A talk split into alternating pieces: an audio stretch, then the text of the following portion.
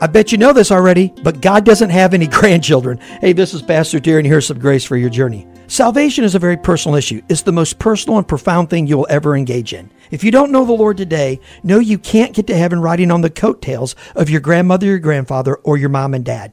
I'm sure they were absolutely unbelievable people and followed the Lord closely. But Jesus, when he was at Caesarea Philippi, asked his disciples, Who do people say that I am? Some said John the Baptist, some say Elijah. But then he asked a pointed question, But who do you say that I am? Peter said, You are the Christ, the Son of the living God.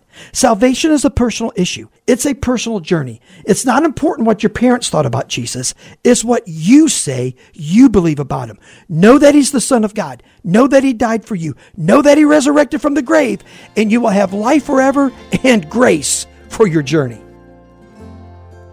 Thank you so much for listening to this edition of the Grace for Your Journey podcast. I pray that it has been a blessing and an encouragement to you. Pass it around if you think it would help somebody. And we look forward to you dropping by again for another episode of the Grace for Your Journey podcast.